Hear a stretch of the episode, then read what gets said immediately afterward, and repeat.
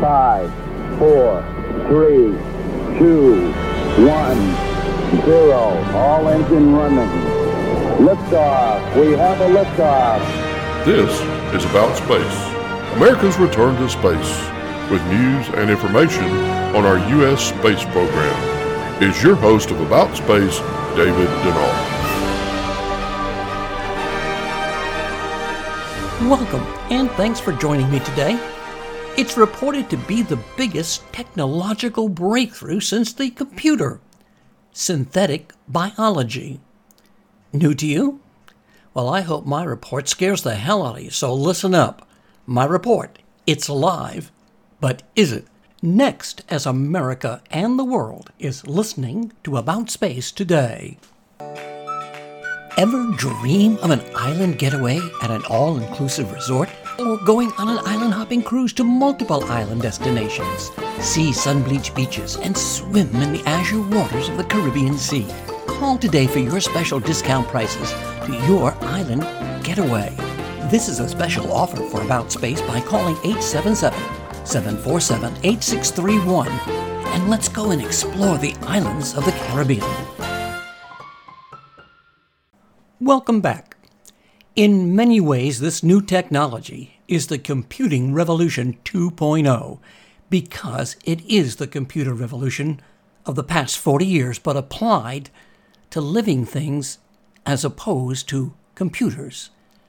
I'm talking about rewriting the code of life, a much bigger undertaking than rewriting codes for machines. Here's more. What is it life? What makes it different from just matter?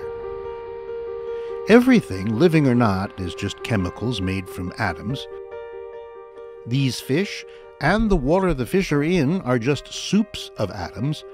But what makes the fish alive and not the water is how the atoms are organized by a special kind of molecule, and you know this because you learned about it in high school DNA the double helix molecule that houses the chemical alphabet of A's and C's and T's and G's, which in different combinations can make a flower, or a frog, or you.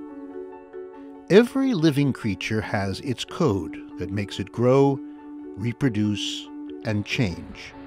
DNA turns dust into life. And how it does that? Ah, well, now here's the mystery. 20 years ago, scientists learned to read a creature's entire DNA sequence, beginning to end, a genome, it's called. They did this for simple things like bacteria, and then for more complex flies, and eventually for humans. And then they began to tinker, to take the glow from a jellyfish and transfer it to a cat, to make critters do what they'd never done before and as biologists got better at this, as Stanford professor Drew Endy, a new kind of science was born. It's called synthetic biology. It's a means to an end. What can we do with the new tools of synthetic biology? Well, we can improve on what's been spelled out over 3 billion years of evolution. We can take it beyond reading genomes or editing genomes and start writing genomes. Our own ideas of what life should be like, making creatures drastically different from any that have ever existed. And how do you do that? Well, already, one group of scientists have rewritten and rebuilt the entire instruction kit for the very humble little yeast. And they plan to put their new recipe into a cell. And if everything goes according to plan, it will come alive and begin making baby yeast exactly like its most unusual parent. It will be new in the world.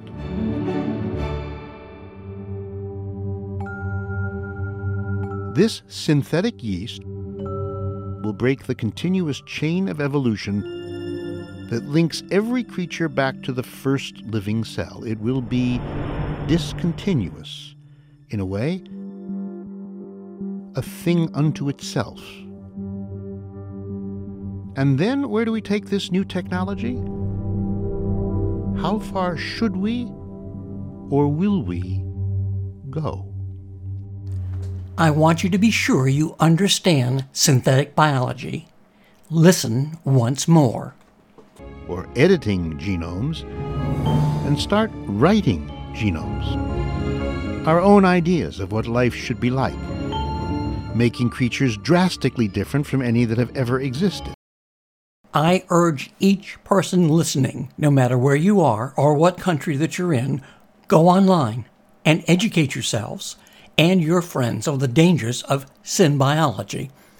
It's being developed without any restrictions. It's alive. But is it? This Friday, join Don Meyer for another America in Space program and have your family and friends join us each week. Follow us on Facebook at AboutSpace.today for launches and landings. And to all our listeners around the globe and here in the U.S., thank you for joining me today. I'm David Denault, and this has been About Space Today.